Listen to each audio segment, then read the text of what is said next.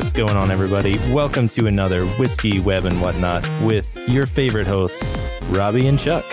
Our guest today is Max Howell. How's it going, Max? That's good, thank you. Yeah. So, for the folks who don't know who you are, could you give us a uh, couple sentences about who you are and what you do? Sure. Well, my claim to fame for sure is Homebrew, the package manager mostly for Mac, although it's pretty well on Linux and Windows to a certain extent nowadays, which I made in 2009, quite some time ago. Basically, a serial open source type person, continuously going back and forth between the commercial world and the open source world. Homebrew was my biggest success, but now I've started a new company which effectively is a successor to Brew, with the basis that people like myself shouldn't be going back and forth between open source and commercial work. Uh, open source should be funded in its own right. Oh, yes. I, I totally agree with that. And I'm excited to get more into that later. But uh, before we do, so Chuck doesn't get grumpy, we will start with some whiskey here. Too late. so we have uh, a couple different whiskeys. Uh, Max and I have this. Uh, I guess you won't be able, people won't see this. We don't publish the video, but I'm holding it up. It's Highway Reserve, and it's cool. It's uh, I didn't even realize this, but Chuck had told me that it is like similar to how Jefferson's Ocean is aged on a boat. This is aged in a truck.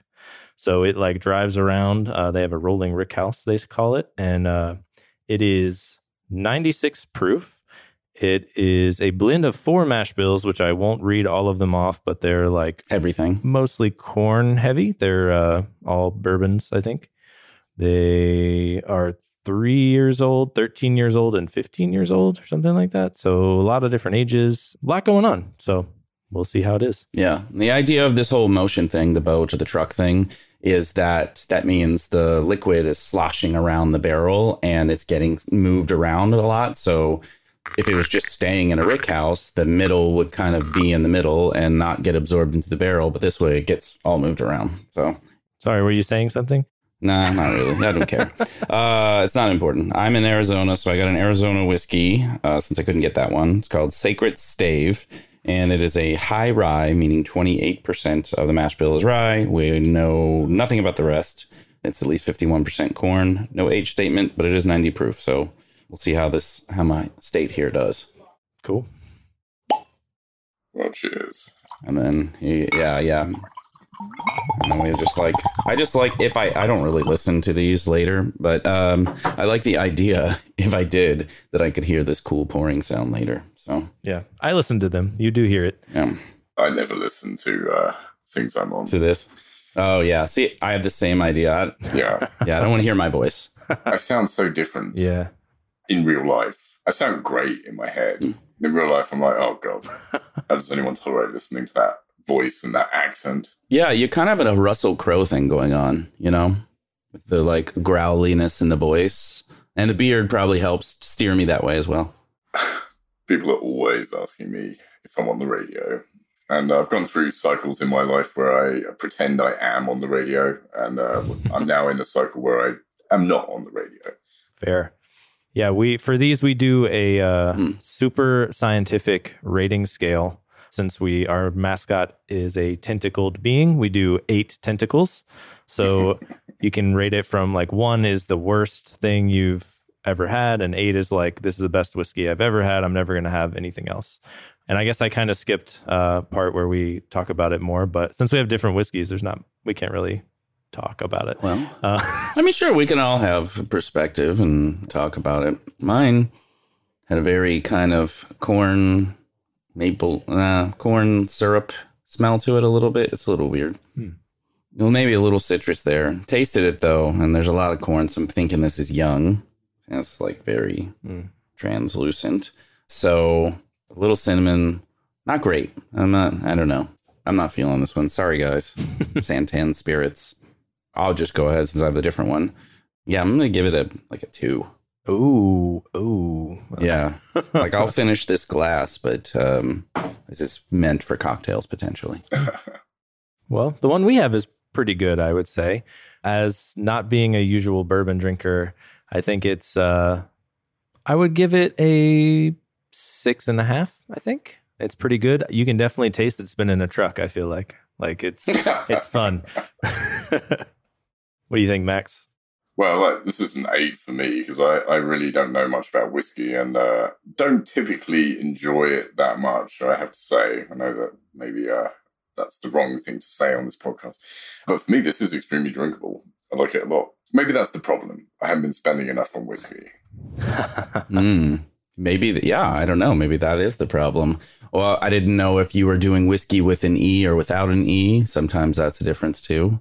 but uh, given where you're currently located, I mean, trying some bourbons and rye seems like a good idea. Mm-hmm. Should get into it. Yeah, he had sent a picture of uh, some Sagamore actually, which is one of our favorites. All right. Which you might not have known, but uh, we actually did a barrel pick of a Sagamore barrel, so we're fans of that for sure. Yeah, I quite like that one. I got that one to smoke with cigars, Ah, which uh, has become a hobby of mine. My fiance will only let me have one a week. Normally, I would like be like, I'll do what I want. but um, you know, like she's right. Shouldn't really Mm. smoke that often, so right. I'll allow this. That's fair.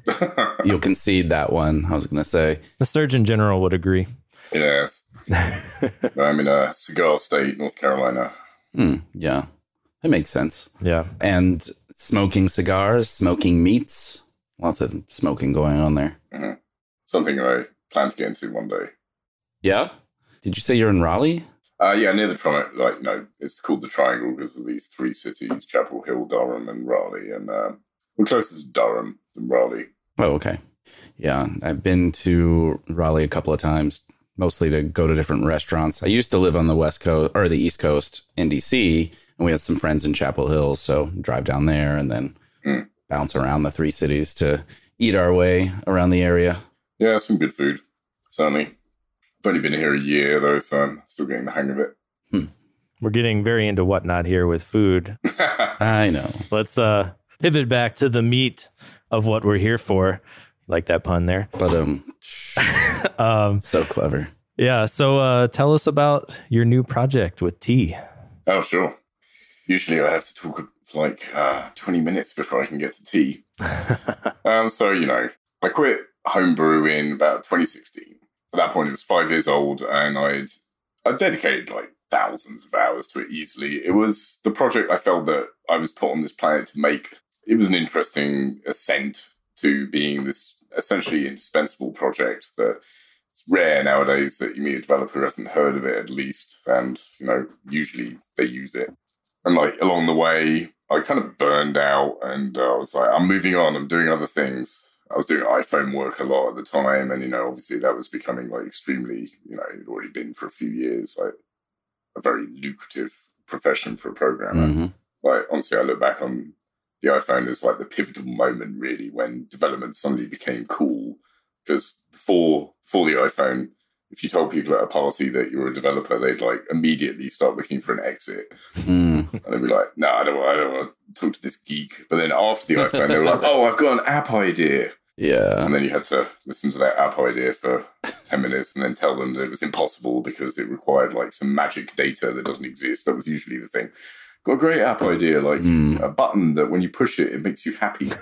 Right. I love the the the whole I've got a great app idea. I have no way I have no money and I have no idea how to do it. But could you help me for equity? You know, I'd, I'd definitely give you half Yeah. for my idea. Yeah, there's a lot of that. Yeah. Yeah. All of us who were there. So I've been to those parties. Yeah. exactly. We've all had that happen a few times for sure. And it's, it's difficult to know how to turn them down. Yep. you know, gently, gracefully. Yeah. Yeah. So, well, um, so I stopped and eventually left the governance committee as well. Like, it was, it's a very good open source success story in the respect that it built up a big community and that community like jumped in with both feet and were there to take over from me in a very successful way after I left the project. So I never thought I'd do it again, honestly. In the years since, people were like, you can make another brew. And uh, it's not as though like I didn't have ideas for another brew. I've been extensively taking notes. Frankly, like this is like something I do. I, whenever I have an idea, I have like have to write it down. I have to put it in somewhere, and I have like large categorization system. So like the idea of brew two was something that I'd been working on for a while, but it was only last year when me and my uh, fiance were trying to get pregnant. Is this the true part of this story? All right. And um, we were told by the gynecologist that it could take a year. So at the time, I was working on some open source and trying to do like a micro SaaS and avoiding, trying to avoid going back into the industry, trying to avoid not like having the ability to power myself. So, uh, and I thought, oh, okay, that's fine. I got a year to try and make a business Mhm. uh, my micro SaaS or try and figure out how to monetize open source, which is something I've been interested in for years because I've always enjoyed working on open source more than anything else. Yeah. My homebrew was just incredibly fun for a lot of it, although it was incredibly hard work for a lot of the time too. And like while I was working on it, I was working on, I had two full time jobs essentially because I'd go to work to uh, pay the bills and then uh, often at work be doing some, you know, merging a few pull requests or like uh, doing a little bit on the side. My employer didn't know. they do now. Yeah. Yeah, well, uh, I don't know. We'll see. and um, yeah, get home and work. Like uh, many parts of my life, I've been a workaholic. Many parts of my life, I've also been the opposite completely. I, I go between extremes. So last year, we got pregnant in a week rather than 12 months. Wow. I never felt so masculine in my life, I have to say. I find that to be a surprising comment, but hey, I can give it to you. so like I woke up the next day after we like had a little celebration. I was like in a cold sweat as I suddenly realized that I didn't know how I was going to provide for a family. Like it's not something I'd really thought I had a year to figure something out. So I went through all my notes for like ideas I had for startups because like okay, I have a few friends I could start a startup with. Let's figure out if there is something in here with legs enough. And um, well, I always thought that maybe there was a way to make a company out of something like Brew2. So I noodled it. And then I started diving into Web3 stuff because my friend, Timothy Lewis, has been trying to get me into cryptography, um, cryptocurrencies, and that for a while. And it was only when he, he phoned me up like last year and said, Hey, we're calling it Web3 now. I was like, Oh, hang on a minute. So I was like, obviously incredulous because if you if you're going to call it something like Web plus one, then like that's quite a big call, quite a big ask. But also like having the guts to call it that, you got to pay attention. You got to like have a look, see what they're talking about. So when I I looked into it, there was certainly stuff there that I didn't realize was there. Like how far things had gone with smart contracts and the idea of being able to like make money essentially like a programming primitive. Well, that was very interesting. And uh, I dove into that. And then it was like one day when I was playing around with like buying an NFT on OpenSea and I saw how the person I bought it from got 10% of the royalties automatically. And that was like guaranteed by the smart contracts on the chain. I was like, oh, well, this is interesting. And then I had a moment of inspiration where I could see how the open source ecosystem with all its dependencies and all its packages could be similarly compensated. Where if someone puts some money into the ecosystem, you could start pushing bits of that to all the dependencies in the chain. Essentially, that's the essence of what we're doing at tea. And uh, I phoned my my, uh, my friend Timothy Lewis, and I was like, "Well, what do you think of this idea?" And he said, "I'll get back to you." and then, like the next thing I know, we're like having meetings and pitching it to investors. And uh, well, we've raised 18 million so far. Oh, nice. oh wow. It turns out that uh, the idea of a tool that combines these things and like the reach of Brew with like the possibility of funding open source and how it works because like open source powers the internet Mm. in, the, in reality and Yeah. you know developers all developers like feel bad they're not helping to fund that because the vast majority don't. But it's partly because it's so difficult to.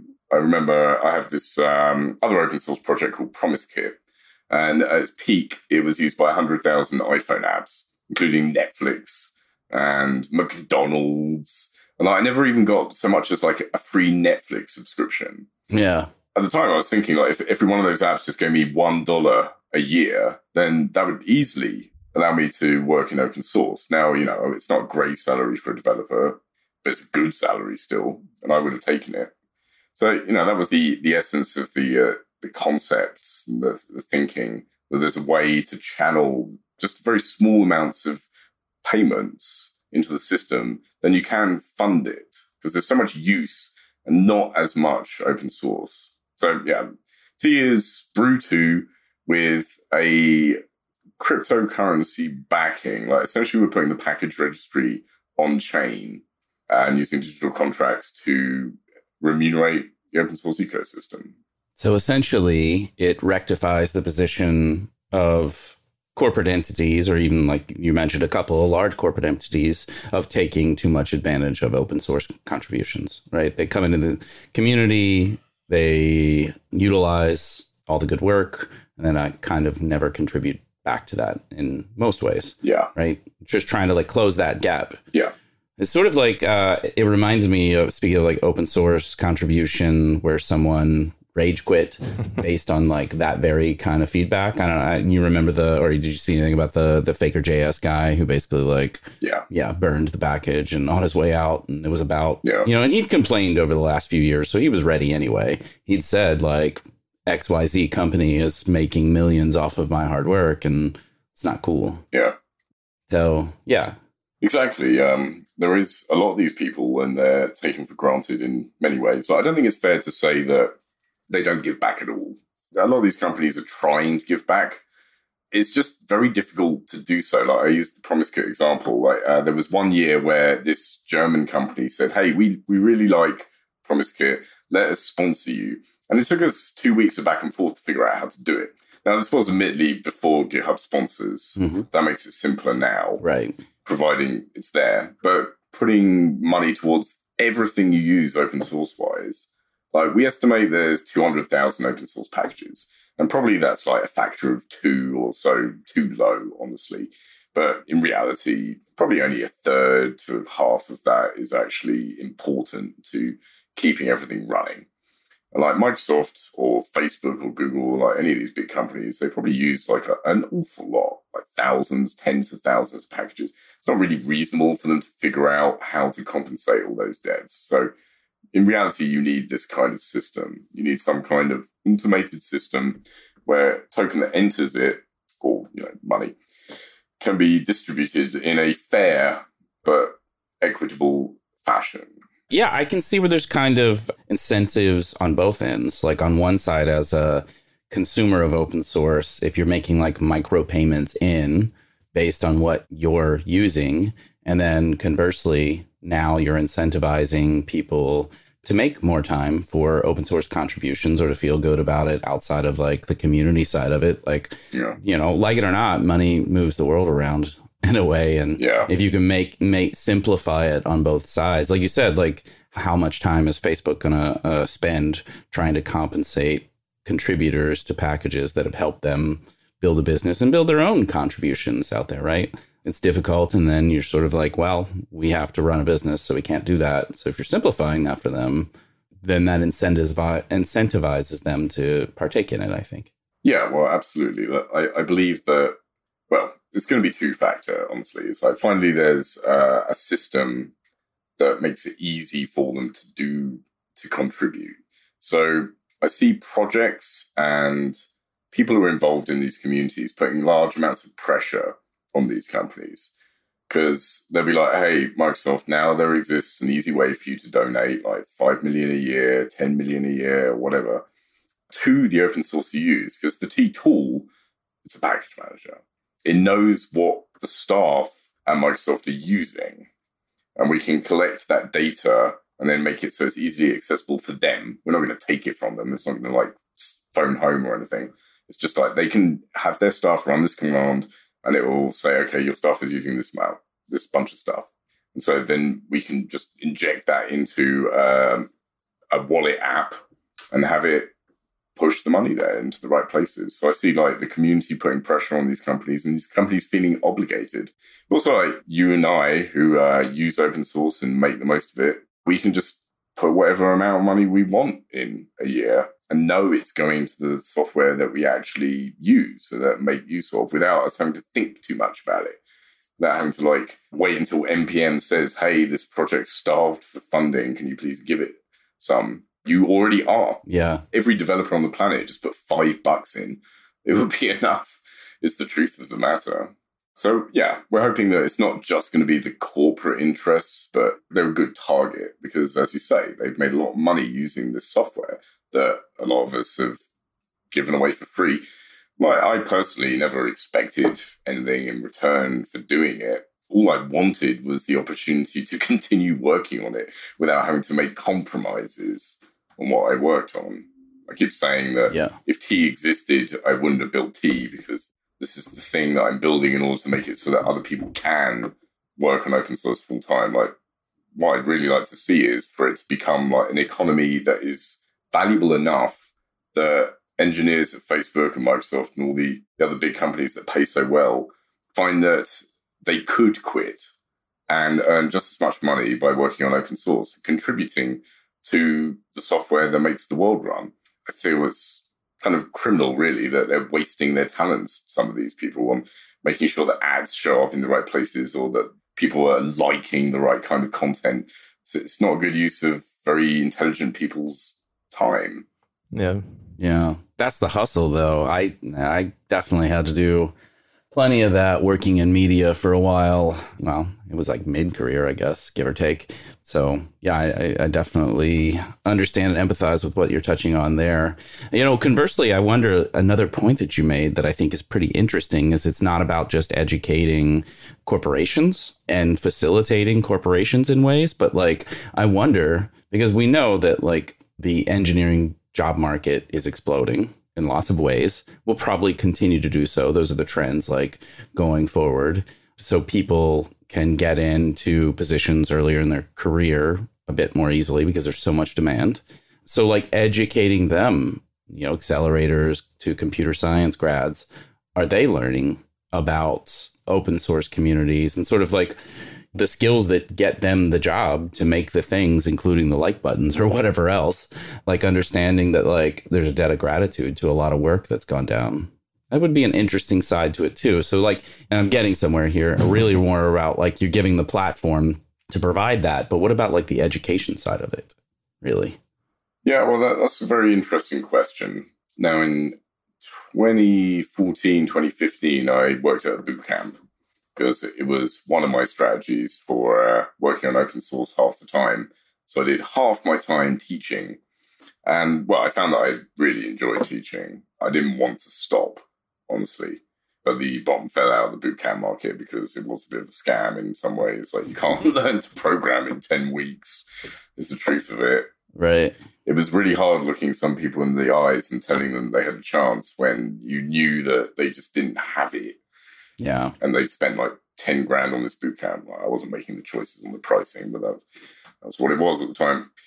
So, you know, when I did that, they certainly didn't have an awareness of open source. It was just a bunch of software that was there. And like, you know, people are used to free software, especially like post iPhone and App Store markets where the race to the bottom of everything is free. So they don't really appreciate, they take it for granted as it being there. But that's never really bothered me, honestly. Some people do feel some kind of entitlement to credit. And I'm very happy with the fact that I made something that was significant and some people know my name as a result of it. I'm very glad that, uh, as an aside, it's only the tech community that I'm only tech famous, is what I say. I'd hate to be real famous. I don't even really want to be tech famous, but like, you have to be with open source. Like, if you if you don't put your name out there, it's like the projects need a face, really. All the most successful open source projects have a face someone that you know represents what's being built. So it's kind of necessary. Yeah. A face or a Facebook? Right. Because Facebook projects do well. yeah. Well, yeah, I was just say good marketing there. I was just say just evangelizing, guess, good marketing and just talking about your thing as much as possible. I, I have a feeling, a small inkling, that's one of the reasons why you're here on this podcast. Yeah, well, definitely. Uh, we've been uh, searching for various ways to get the message out because like we're pre-release. Uh, we're releasing probably November third. Hmm. So I was uh, hardcore working on the code just before this, and we'll attempt to hardcore work on the uh, the code after this. But with the whiskey, maybe that won't be so successful. Although I, I, find I don't know about you guys, uh, I find that you there is certain kinds of code you can do mm-hmm. when you've had a few. Yeah, it's the Ballmer effect. Did you ever see that XKCD? Oh yeah. Yeah, exactly. It's like it gets better, it gets better, it gets better. Oh crap. mm-hmm. Yeah, I found that to be the case often. I used to moonlight a lot and code into the night, and yeah, it was like it's awesome, it's awesome. Oh, I'm getting things done, and then I knew when I was like, oh, looks like this isn't going to work out, so I should just stop now. Yeah, yeah. If you hit a hard bug, it's hard to debug if you've had a few whiskeys. Mm. But if you're doing stuff you understand, you can just crank through it. That's 100% true, in my opinion. Yeah. Like, usually, uh, you end up with that thing you just can't figure out. And then the next morning, it's like, this is not that difficult. Yeah. Who wrote this? Yeah. yeah, that that too. Oh. Uh, blame did not say me. That's what I say.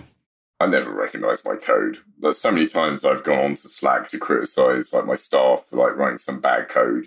And they're like, you wrote that. I'm not a good boss in, in many ways, I have to say. Yeah. But you know, uh, your outlook is so positive from what I've experienced thus far. So, I mean, I appreciate that. Yeah. That's the dry British humor I was hoping you would latch onto a little bit. I'd love to be a positive person. it's just not in it's not in your DNA. Let me tell you, I've spent a decent amount of time in England, so it's not there. Yeah. I love the place. I think it's awesome. If it didn't rain like every day, then I would probably live there. Yeah. I wonder if I'll retire back there. I've been in the States 10 years. Mm-hmm. And the idea of like buying a little cottage in the countryside near a pub and retiring there and like walking around the country looking at the sheep, getting some British beers in. I, I love British beer. I really miss that. Almost didn't leave England because I was like, this is the only place you can get British beer. Mm. No one else in the world appreciates it. So, okay. Now, having had lots of that, so there's certain one you, you can definitely get some things here. In Arizona, I can get Boddingtons, mm-hmm. for example. So when I can find Boddingtons on tap, oof. I keep going back. Yeah, yeah, you can get some of them, but I'm talking about like uh, real ale is what the Brits call it. Yeah, the cask ales that mm-hmm. they pour out and their room temperature, and Americans complain about it. Mm-hmm. Cellar temperature. Yeah, that was the funniest thing. The first time I was there, I was staying with some friends in Leeds and go out to the pubs or whatever. And if you got like Heineken or whatever else, it was labeled as super cold Heineken. And I always thought that was kind of funny. like, yeah, I never thought about that. It's true. yeah. yeah. So that's an in- interesting bit about that that I observed, right? I never considered that it's it's not actually super cold. It's just relative to the rest of British beer. Yeah, yeah. For me, it was like normal beer cold. I didn't find it any colder than any other Heineken I'd had. But then, yeah, you. Get, that's amusing. Yeah, cask ales. Cask ales are an interesting, fun experience. I like pasties. Love those. Mm-hmm. But the key is, where are you from? Uh, well, South London is, is where I was born and raised. Okay. So, first 18 years of my life there, it's kind of boring. It's Croydon is the the borough. It's the biggest borough of London, and in my opinion, it's probably the shittest. uh, so it must be on the east side then, right? Southeast? Is that south? It's very south, right next just straight south, right next to Surrey. Mm, I have heard of Surrey. I hear it's better nowadays, but I think it's telling that all the friends I grew up with have moved mm. away. Almost all of them. They're either elsewhere in England or elsewhere in Europe, or a lot of them are in the States. A lot of uh, interesting. A lot of Brits moved to the States. Yeah, well, you know, American women love those accents. So I honestly can't argue against that. I moved here for an American woman, so right. I made some assumptions and we got there. Football or no? The thing I don't miss about the UK is the, the obsession with soccer. Mm. So uh, I was never that into it in the slightest. I was actually okay at playing it. I was always okay at playing various sports. Yeah. But never very interested in them. And like, yeah, like my friends would be like, "Let's go to the pub and watch the game." I'd be like, "Oh, sure," and I had no idea what the game was going to be. Oh, that's. Uh, got there and I was like, "All right, it's an England game. I should probably have known that England were playing something or other." But like, no, uh, not really my thing. So right. it's actually neat being in the states as a Brit because all your sports are different. And I can just go like, oh, I'm British. I don't understand them. I'm, I'm not expected to understand them. Yeah, they're like, oh, it's okay. I know. See, I'm the anomaly because I follow European football, Mm. soccer, whatever, and most people here follow other sports, and then they'll always talk to me about like NFL or college football and stuff, and I'm like, yeah, I don't, yeah, I don't really watch that one. Oh, you're a weirdo. You're out. yeah, sorry, I feel you. yeah, we should just trade play. If you get a place over there, then we should just swap. You can live in Arizona. The weather is great in the winter. I love that. It's going to be like t-shirt weather in the winter, but uh, summer's a little rough. Yeah, like Arizona's the kind of place that I would like to own some property there so that we can go in the winter. hmm But yeah, the I did a road trip from um San Francisco to Savannah, Georgia, a few years back, and uh, in August, and going through Texas in August and Utah. We didn't get no, we did get to Arizona. Just the tip, though. Uh, we went to see the Just for a second. yeah, like we crossed over, trying to get as many states in over there. But yeah, like the, the heat was phenomenal. So it's really quite crazy. I don't know how you tolerate it. Yeah, yeah. I mean, Utah has some of that. Vegas is exactly the same kind of weather patterns as here. The fun part about Arizona is that two thirds of it is not desert. So actually, most of it is higher elevation, gets snow, has evergreen trees, all that kind of fun stuff. So, I didn't know that. Prove it. okay, well, I, right now, Yep. uh, go to weather.com and look up Flagstaff, Arizona. Nope. It says Arizona is desert. Oh, okay. all of it. So, do you live in the uh, the desert or the snow? I do. I live in Phoenix, basically. And if we want snow, though, we could just drive up there. It's not a big deal. You know, we, everybody has pools and air conditioning, so you don't die. But, you know, it's hot. And after it drowns on for a little while, you're like, still 100. Uh, but then every Christmas, you're like, oh, snow? That's weird. I have a t shirt on. I don't say it in that accent at all, but, uh, Yeah. what was that? you know, in general. yeah, I don't know. That was a gloating voice. Mm, It's for radio. okay. So you touched on it a little bit that you took a long road trip, uh, purposes of moving around the country, and you said you've done that a number of times in your ten years here. So Mhm. what up with that? Yeah. Well, I think I'm in uh, North Carolina to stay. Perhaps. You like that swampiness? You know, you're staying when like you start paying attention to the uh, the politics that are going on, and I'm like, Mm. I'm paying attention to who I'm voting for. Right, right. and um, never really did that before, so that makes a difference. But yeah, I- started off my US journey in Michigan near Grand Rapids because uh, the girl I married uh, was grew up there. That was 2012, and then we moved to Chicago, and probably we should have stayed there. Honestly, really like Chicago, apart from the winters were like abysmal. Like, hmm Yeah, real rough. my birthday's in May, and one year it snowed on my birthday. I was like, why are we here? yeah, that makes sense. If you like to be outdoors in any way, including outside of your residence, then yeah. not a great place when it's cold. But it has a great vibe. Like, we really loved the people we met there and like the culture of the place. Yeah. But well, that was when I had the the boot camp that I worked at, and then uh, one month, I forget, near summer, they decided they couldn't afford me anymore, and uh, you know the bomb was falling out of the, the boot camps. Essentially, they were all getting bought up by the bigger ones, and uh, it wasn't as possible anymore. The gold rush on the app store was closing up a bit, and um, this annoyed me because I really enjoyed the work.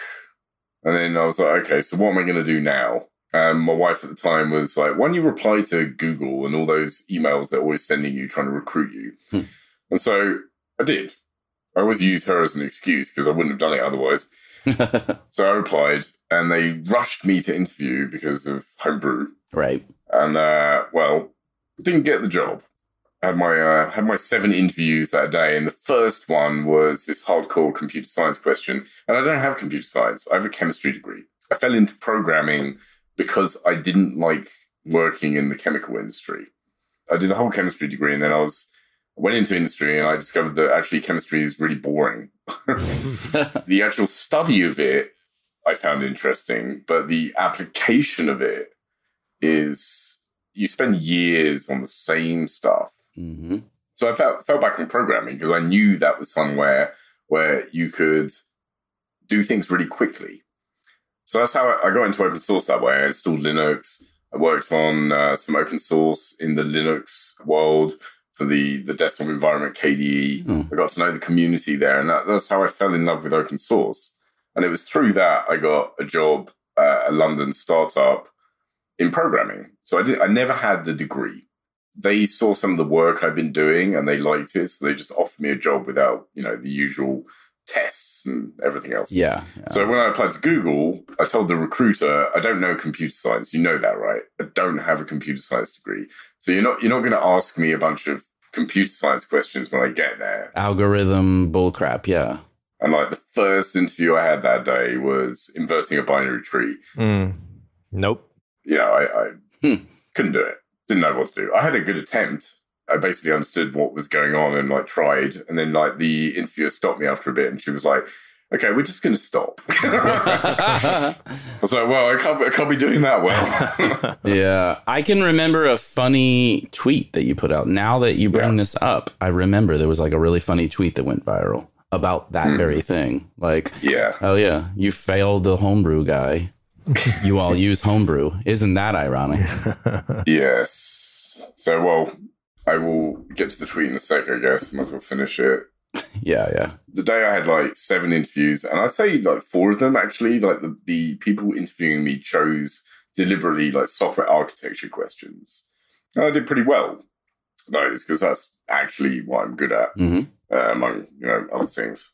But yeah, I kind of felt that I didn't get it, and so they phoned me a week later, and they're like, "I'm sorry, but we can't offer you this position."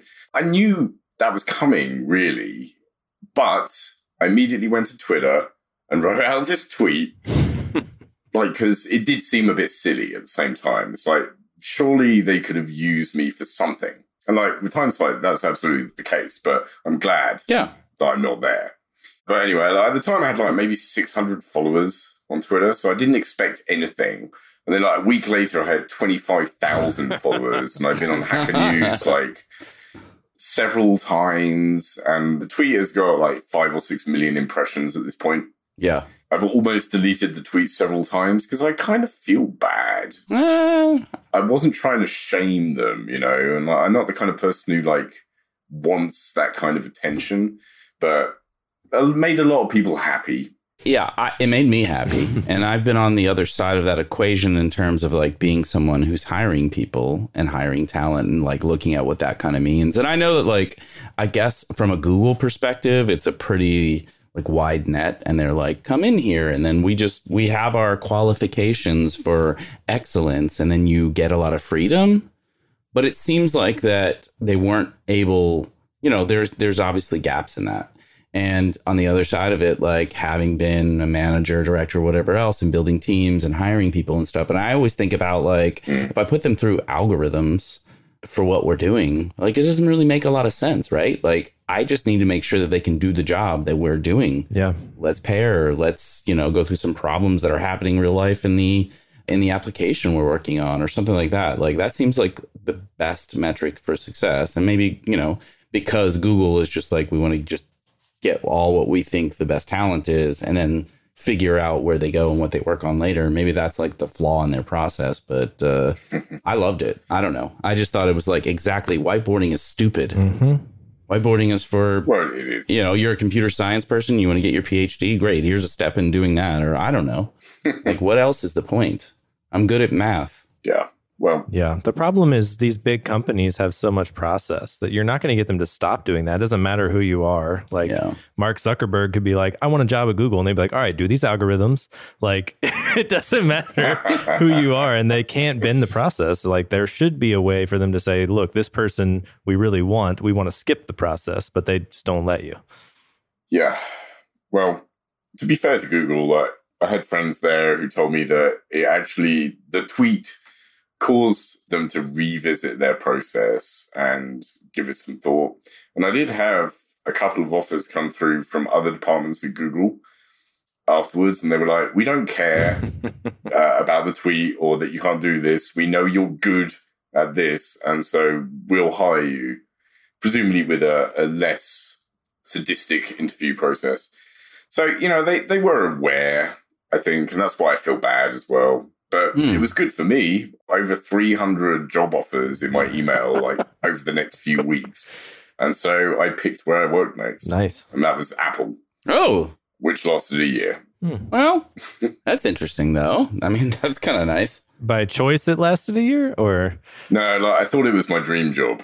I really did. Like, um, I've been an Apple fanboy for quite a few years at that point. I'm less of an Apple fanboy nowadays, for sure. Like my operating system order was window Well, early in that BBC Micro, which was this computer in Britain that only existed in Britain. Mhm. And it basically ran a ran a variety of Basic as its um, shell, and that's what got me into programming. Then I got Windows 3.1, and so I was Windows until like I don't know XP probably. Then uh, switched to Linux because I was disillusioned with chemistry and I wanted to find out what open source was. And I was with Linux until one day when I had like this issue where my Wi-Fi driver just wouldn't work after I upgraded, and I didn't have the internet to help me debug it, and I was stuck by myself. and uh, it took me two days to get the internet back. Mm. I was like, I'm fed up with this shit. Yeah. so, you know, I knew OS X was Unix, and that was the thing I really liked about Linux. I discovered, like, over the years of using it, it's like Unix is the part which is just brilliant and it resonates with me, and I love it. And, like, that's been the case for my whole career. So I love the origin story of Unix. I love how they built a series of composable tools that work so well together and make it possible to do so much. But these tools individually are simple. I think it's beautiful, and everything I do in open source, I always take the Unix approach. As, as far as I'm concerned, like they pioneered the right way to do software. Sounds like microservices architecture in a way. yeah, like that should, in a respect, appeal to me, but I don't, I don't go as low as that level usually, honestly. Interesting. Yeah, I had a similar path of like, you know, Windows. Everyone used Windows first. It was the ubiquitous thing, I feel like. And then you dabble with Linux and you're like, this is fun. I like this. I like that the terminal makes way more sense than it does in Windows. And then you're like, wow, I wish this were just prettier and worked all the time. And then you go to Mac. like it's just Yeah. it's just an always working Linux machine, basically. Mm. Yeah. yeah, yeah. That was really it. I- I've always had a bit of a design bent. I almost went into industrial design rather than chemistry, and I'm glad I didn't because um, all of this wouldn't have happened. I, I'm pretty sure. So I've always been like appeal to a user experience and a UI that, that makes sense and putting time into that. And that was the thing that frustrated me about working with Linux so much is that most people didn't give two shits. Uh, like everything was messy and there were different user interface paradigms everywhere. At least at the command line level, there was more consistency in a way because there had to be. These tools had to be able to talk to each other. So you had to have the standard input and standard output in a, a few different but very similar formats, like usually white space separated or null terminate so separated, and tools that could work with that. That makes sense. So you know, uh, I got my three over three hundred recruitment emails, and there were some pretty interesting ones in there. And I probably should have gone to SpaceX really with hindsight. Yeah. I don't know. Well, yeah, I mean, I don't know, plus and minuses. Yeah, there's definitely some cool things there, but you hear as an engineer or just an employee that it can be a difficult work atmosphere. So yeah, I love the stuff Elon's doing, and I know that's a controversial comment maybe in some circles, but I don't know, he's innovating. I admire the man. Yeah, it's easy to innovate when you have a team of people doing 80 hours a week of work for you. but yes, he is smart. Yeah, indeed. I probably wouldn't have been able to do eighty hours a week at the time. Was married, but uh, would have wanted to. Probably, like you know, he's Yeah. going to space, and uh, it's difficult to get away from the appeal of actually going to space. I didn't get the GitHub badge for getting code onto Mars, and that really annoys me. oh, gamification works. I'm like, how could nothing I wrote got onto Mars? But yeah, like they weren't running homebrew on the Rover, apparently, right? Obviously. Installing packages manually, I guess. Yeah, or yeah, I don't know, some workaround. I used to work for Acquia, and uh, so they're like they're known as the Drupal company because their founder created Drupal and then commoditized that open source. And Tesla is a client, and apparently Drupal was somehow involved in their OS for Tesla cars. Really? I don't know the specifics. I wasn't on that project, and had you know, I never touched Drupal in my life. I was working on some like uh, marketing SaaS stuff for them or managing teams around that. But Does that mean Shepherd Tours are coming to the Tesla next? Because Drupal uses Shepherd now. right, but I mean, Drupal on the admin side is never going to be on a vehicle, right? So it might be somewhere else and interconnected to what they push to the main OS. I thought it was a package that you built, like Drupal, like the stuff that the person puts in the CMS, right? Huh. Would end up in your tour, is what I was thinking. Not that it was on the admin side, but maybe I'm wrong. Oh, well, I don't know. I never pursued how deeply that went, but I know that uh, Tesla uses Drupal and it's somehow interconnected to the OS in a vehicle. Gotcha. It's funny how uh, some of these bad calls end up propagating all over the place. So I don't think Drupal's. Sorry, so I'm sure like the Drupal I didn't create Drupal. I don't care. creator. Yeah. Sorry, Dries. You and Max can come on the show and duke it out. I don't know. He looks like a burly guy, though, so I don't like your chances. well, the internet prevents any damage. There's a side note. So, how tall are you? Not very tall. I'm only five seven. Mm. Oh, me only. Mm. You mean, oh, huge, five seven, such as one of the hosts of this show. Well, you know, if you want to get into the height thing, like uh, whenever I meet someone who knows of me from beforehand, the first thing they say is, "I thought you would be taller." Every time. Yeah. So you know, people just expect it. Yeah. basically. But I don't think I could have been successful off the internet because everyone would have been prejudging me as, oh, he's a short guy. he can't be that. Mm. Like the internet, everyone's a dog, right? So like no one knew I was short. but you know, I've never let it like bother me that much. But there definitely is a psychology thing. People think taller people are more confident, more capable, more successful, and so it's uh, self. Uh, Self actualizing in a way. Yes. Right? You have to work harder if you're short. Yeah, and, and there's studies, and Forbes will say like, oh, taller executives tend to make six percent more hmm than anyone under five nine or something like that. Yeah, I've I've read all those things in the past. It's because they beat up the people that make the salaries. right there, you go. I don't know, you know, like short man syndrome. You you definitely you're okay to punch up. Mhm. we have to, like, if anything, is character building. But well, my fiance is taller than me, and that was deliberate.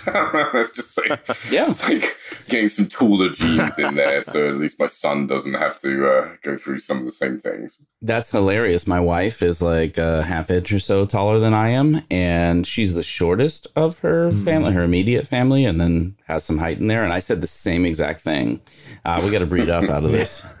Yeah, because like you know, it's not that bad. No, Like, there's certainly worse things that you can start life with and uh, not ending up so tall, but it's a thing. So I, I didn't want it to be a thing for my kid, essentially. Yeah. Yeah, that's fair. yeah. So, yeah, I love my fiance, but like, yeah, I did pick her partly because she's tall. oh, love it. Yeah. I mean, it's just, it's plus other things, of course, I'm sure is what you meant. she's wonderful. She really is. So I'm really quite lucky. Because, yeah, like, I was married before, came to the States on a K1 visa, Mm. met a girl in London who was from America. And, uh, you know, it didn't work out in the end. Uh, we were together 10 years overall, eight years married. We gave it a good shot. Yeah. Saw a lot of different states together. We moved around a lot. But I say this to other people is like, honestly, I think part of the reason that it went on so long is because we kept moving state. Hmm. And that kind of reset the relationship to a certain extent. It's like starting again in a new place. Because fundamentally, we weren't good together at all. Mm. Just wasn't quite tall enough. Just get, yeah, there you go. She was 5'10. Uh, she was pretty tall. Is she dead? No, no. Okay, that's good. I hope not, at least. it was 5'10. yeah. she was 5'10. She l- lost her legs. Uh, she's dead. I don't know. This is all going, but like, I hope not. Like, I haven't spoken to her in a while, so like, I assume she's still alive. she actually lives in Arizona, Hmm. oh, that's f- actually. Now. Yeah. small world. Yeah. It's okay. There's like a few million people here, so I don't know her. Yeah. I'm fairly certain of that. No, I, I assume not. Probably has a terracotta roof. Yes, I would bet if you're in. Well, I don't have a terracotta roof. Oh, really? Yeah, no, I yeah, I bought in like a more historic area. There's a lot of mid-century modern in like in the like main areas, but if you start to go outside, it would be like the bridge and tunnel equivalent, Robbie. But like if you go to the outskirts cities, which are still part of Phoenix, but it'll be like Chandler, Tempe, Mesa, they're building all these subdivisions and they're all terracotta roofs, they're all like tan houses, they're all like this close from each other. Yeah. Spanish style. Yeah, no, we didn't do that. We bought a mid-century house. Nice. We got a little space. So Yeah. a little space, a little walkability. That was my comeback from DC living in the city compromise. Yeah. We're going to move soon, probably. So, Where to? Of course you are. yeah. He doesn't go too far. Don't don't be too impressed by him. Like Yeah. No, we, we have to stay in Virginia. another part of Virginia. because I've always lived in Virginia and I've never had to change my license and I don't want to do that process. So it is a bitch. Yeah. It really is. I've I almost it go to the DMV. four times. It's terrible. Yeah. oh, yeah. Yeah, I had to, uh, but we'll uh we'll probably just move like so we were in like near DC, then we moved like an hour or more out into the country. Decided we have too much land and stuff to maintain, and we're far from stuff, so we're gonna move in between the two, like thirty minutes from DC. So that's the plan. That's pretty sensible. yeah, And yeah, like you don't want to change your license. It always takes hours. You have to book it in advance. And then they don't know what they're doing. And it's difficult. And then you have to retake parts of your driver's license test. And uh, I still, after being in the States 10 years, do not understand US signage. so I almost always fail on that bit. Like th- this time round, the guy like liked me because he lived in England for a bit. And we'd been chatting about that for a while. Yeah. And I think I probably failed, and he was like, "Ah, it's all right."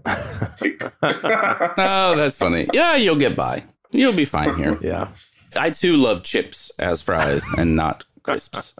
So you know that's all it took. It took me a while to get the hang of uh, those word differences, and I still think I do a lot of them wrong, and people just like don't really understand what I'm saying in general anyway. Mm. Like, congratulations, you guys seem to be understanding me fairly well. yeah. No, I think you haven't had anything weird that I've noticed because we've had uh, a couple of like Irish and British people on, and they do have a few different words, but I haven't heard you use anything that I was like, well, that's different than I would have said." So I just take offense to the fact that that my name. So obviously my name is Charles, but most people call me Chuck. That's the short version. That's to throw something away. Listen, I'm not trash. Okay, that's what I want to be clear. I'm not trash. well, I'm glad you said. Don't know what I would have thought otherwise. yeah, of course. I mean, we've had an hour, hour conversation. You you know you can draw your own conclusions, but Yeah. So, uh, yeah, speaking of it being almost an hour here, we're about at time. I guess we didn't officially say like where people can find tea or how they can get into it. Do you want to plug some of that or anything else? Yeah, let's do a brief plug. We managed to get tea.xyz, which was uh, nice, especially because we didn't pay a domain scammer for it. It was available because you have to pay a lot of money for an XYZ domain that's short. Mhm. So that's how it should be. You know, like it's ridiculous. Anyway, I could go on for ages about domain scammers. So tea.xyz, go there, authenticate with tea using your GitHub, because there will be a token reward next year when we launch the protocol.